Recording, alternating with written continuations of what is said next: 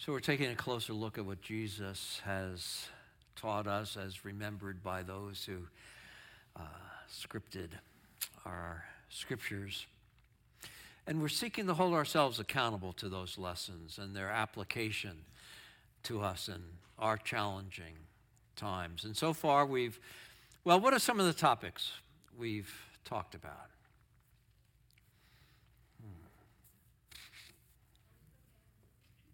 Anybody? Ferris? Ferris? Did you get that? Citizenship, right? Taxes and citizenship. That was one of them. Judging and judgmentalism. Prayer, Sabbath. Not getting anxious when people put you on the spot or you're trying to just have a comfortable Sunday in worship. Relax. Jesus had something to say about that. Don't get anxious. Relax. There you go. And no retaliation.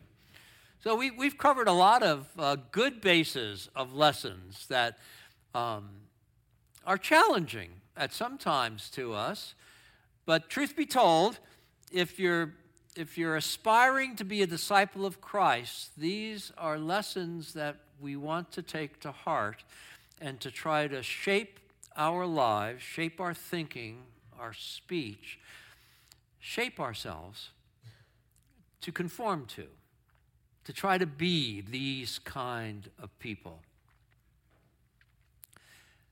And I, and I think it's, it's most important, I, I just want to say, because of a, an awareness that we, we don't get to a new place by being the old way.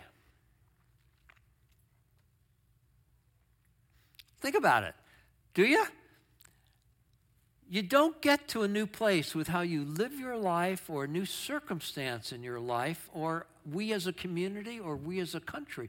We don't get to a better new place if we keep behaving the same old ways.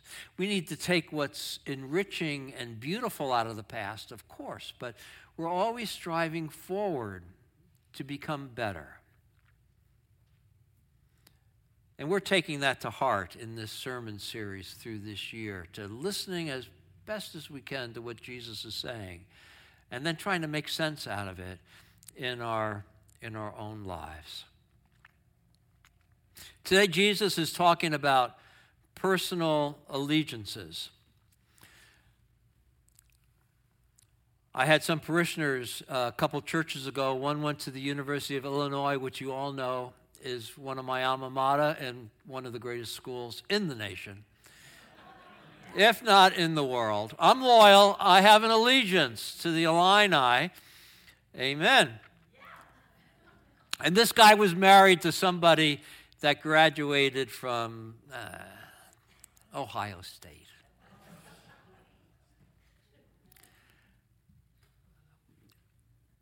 I want to joke and say we were in marriage counseling just about weekly, myself with that couple.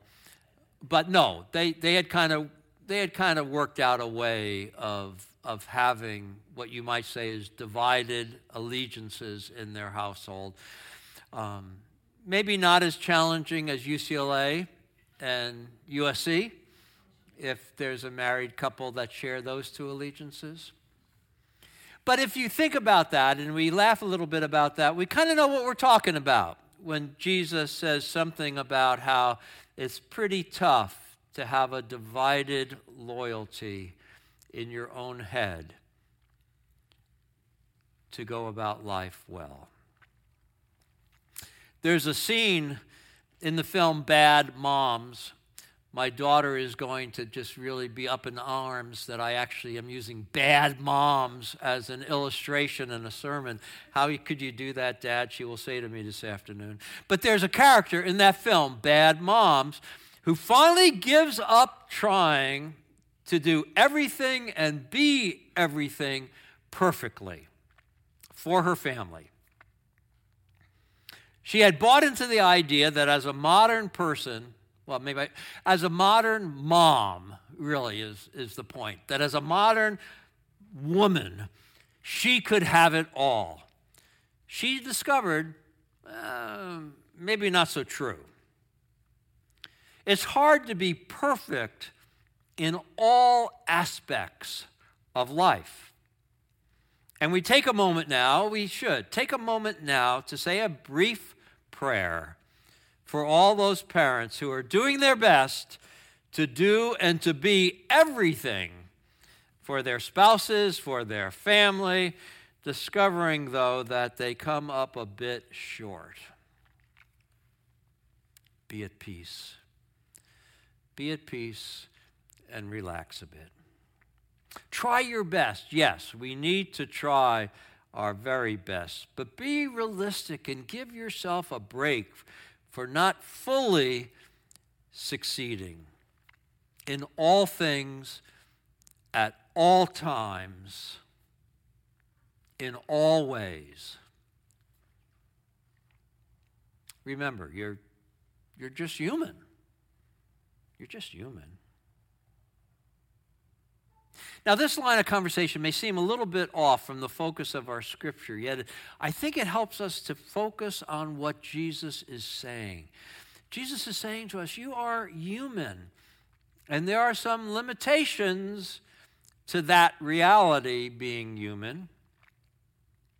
Your humanness is one of them. One big limitation is that you can't do it all. Indeed, in, in your life, a pathway to mediocrity or problems is trying to have it all as if you were the God of your life or as if you were a God in life. Because this posture leads to your falling. It leads to all sorts of compromised allegiances. You can't hold in highest regard in your life yourself, your spouse, your children, your job, your country, and whatever else is interesting to you, clamoring for your attention and seeking to claim your allegiance. It's just, it's just not possible. Something becomes elevated, right? Something becomes elevated of those competing interests allegiances, and something becomes declined.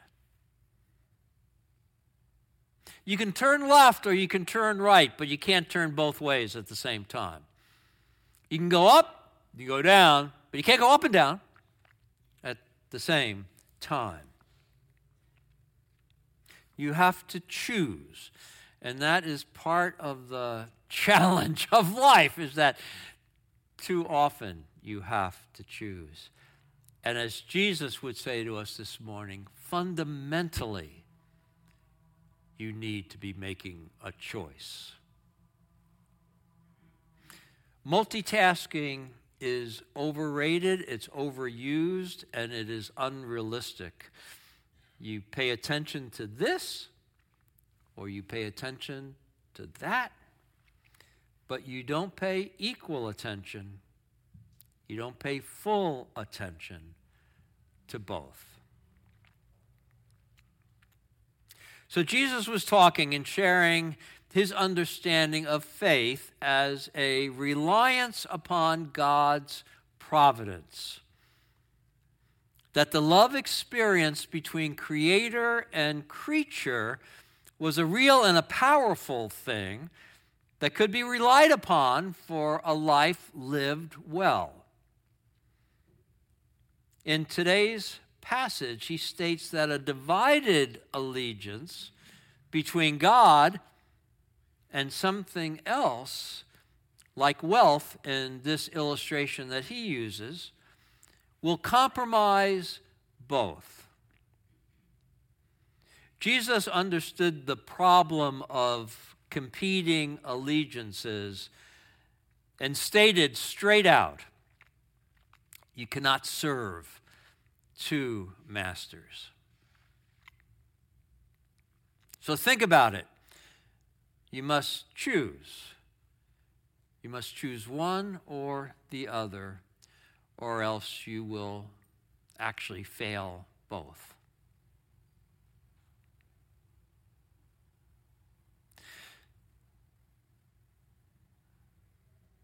So I, I don't think what I'm trying to say in light of what Jesus is saying is don't go after something whole hog. Don't fully commit yourself to loving your family and loving your children and loving your spouse, loving your job, loving your country. All those things I listed up are all good things for our heart to go to, are, are they not? Are they not? Yet, fundamentally, for ourselves as humans, we find ourselves in conflict between these things, and we need to sort them out in a way that will make sense to our ability to be loyal, our ability to love.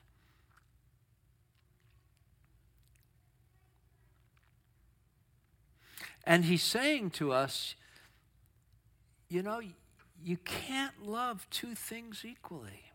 You can't follow two things equally, especially especially if they're in conflict. If they're of a different value system, if they are competing with one another. So it's not that you shouldn't be wealthy, but that wealth needs to be fit into your fundamental allegiance. It's not that you can't love your children. You should be loving your children. But the loving of your children should be fit into the allegiance of the loving of your spouse, of the creating of the loving of your family.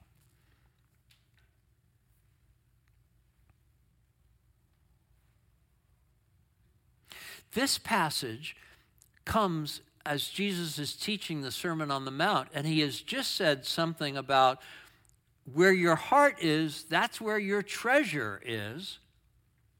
He's just taught that lesson. And that makes sense to us, right? Where we're pining, what we're loving, well, that's what we really treasure. You know, and, and we might say it's our family and our spouse, but if we're really working 20 hours of a 24 hour day and never at home and never spending time with our spouses or our, our spouse or our family, I hope we just have one spouse. Some, you, you, you may be properly called upon as to justify that allegiance, right? That allegiance might be more your work than your family. He's, he's just said, where, where your heart is, that's where your treasure is. So he's gotten us to be thinking, okay, where are we putting our heart? What's the primary place that I love, that I cherish, that I'll bleed for? Right? And then after this, he's talking about the anxiety thing we talked about, which was the, the trust in God, to live a life trusting in God's ultimate providence for us all. And between the two is this statement about allegiances. Are you going to give your ultimate allegiance to the things of the world, to status and power, to the things that are represented by wealth? Or are you giving your ultimate allegiance to God. And Jesus is saying, center your life on God. That's, that's the thing to do. And all else will be provided unto you to your sufficiency. Undivided service can be given to one master, only a only one. Every choice means we're favoring something over something else. And in those choices, what are you revealing to yourself as to what is your master? What is what you serve?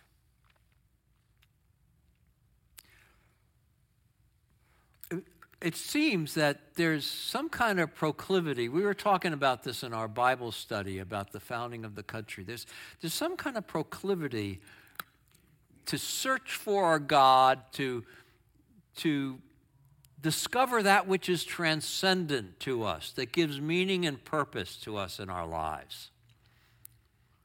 We, we've done that as humans from the earliest of times when, when we thought it was the perhaps the animals who were transcendent to us, or, or the spirits that were behind the changing of the season, or the rising of the sun and the setting of the moon, the, whatever it was that brought the rains and the, and the growing of the plants. We, we, we search for that which is transcendent from the earliest of times, and our religions have tried to illumine that, right?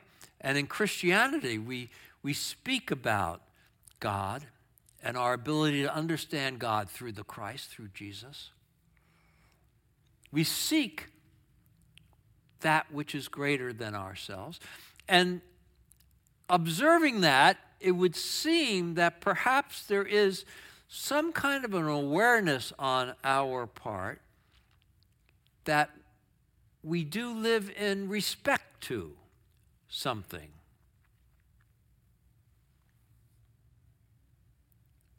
And in that respect to something's relationship to us,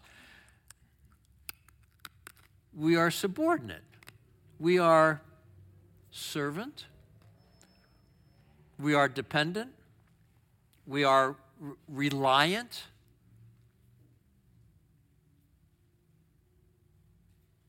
So the passage is kind of saying to us that we need to decide to identify what that is that we think we live in relation to that is greater than ourselves. And we need to identify that for our own good, for the good of our family, the good of our community. We need to identify that and we need to seek to learn how to live in relation to that in the healthiest of ways.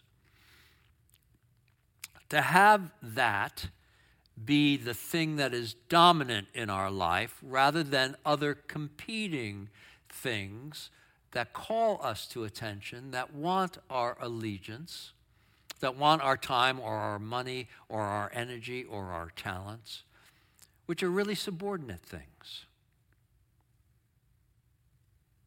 The choice seems to be not that we will serve, but the choice is who will we serve? It's not a choice of what we're going to honor. We're going to honor something. We're going to put something up large in our life and center ourselves around something. We're going to seek after something. We're going to live after something. We do it. That's what we do. The choice is what is that going to be? What is that going to be? Is there some way that that can be the God of love and justice that animates this world? Or is it going to be some kind of sparkly, shiny thing that gives us some fun for a moment? And it would seem to me that Jesus is saying, hey, hey, folk, make a decision. Look around yourself and make a decision and, and move away from, from the cultural values of the golden calf. Move away from those things. Move away from competitive idols. Move away from those things that you notice get in the way of your relationship to me, your relationship to God. And move more and more as best you can into a life of trust. And, and I would say obedience, trust and loving relationship to God. the one universal, holy, righteous God. Allegiance to that God, allegiance to that as your God, loyalty to God. So it's a call to center your life around God and God's purposes and not have your life energy, your life essence be dissipated by the other things that sparkle and may attract you. So, I mean, just saying it straight out, it sounds like a simple thing, huh? But apparently, we all discover that it's not a very simple thing at all. It's a very hard thing for us all to do because we are so attracted. You know, like the cat with that little laser light. It's really hard to leave that alone. the cat goes after that all the time. It's adorable, right? But it's, we are kind of like that with those shiny objects or those things that give our ego its strokes and our sense of power and self sufficiency. But maybe it is kind of a simple thing because you get to further down the line by taking a step or two in the right direction and you keep moving in that direction. So it, it is kind of, in a sense, a simple thing in that you're just going to go like this. That's your first step, pointing at God verbally claiming, and then you're going to go like this. I think, I think that helps me to get in that direction, right? And that wasn't so hard of a step. We're not saying become St. Francis, which is 30 steps down the line. We're just saying become one more step better, right? One more step into what life is like when you are infused with the Spirit. I like the idea of making Jesus your North Star. I like the imagery of that and, and following the light of that North Star. There's a lot of images you could use that could maybe help you in this respect. And there's some practical things. Well, all right, what are my priorities? Let's take a look at my priorities. Where does my energy go? What do I give my time to? If I have any autonomy in my life, any agency where I can choose what I do with my time, what do I do with it? I'll show you where your heart is.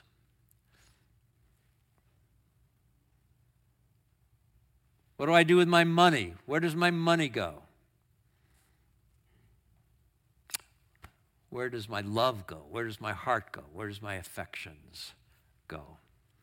Your priorities are, are a good help for you to figuring out where you have ambivalence and where you have allegiance and loyalty.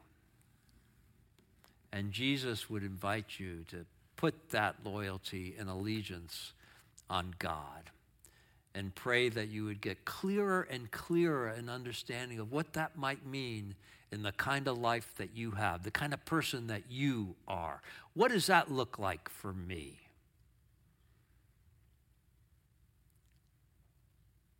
Figure it out. What does that look like for me? And how can it be more, better, more enriched, deeper, satisfying, powerful?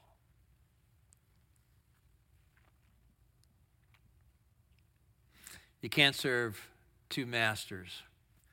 You're going to have to sit on the UCLA side or the Trojan side. Can't just sit in the middle. Can't wear a shirt that says half Illinois and half Ohio State.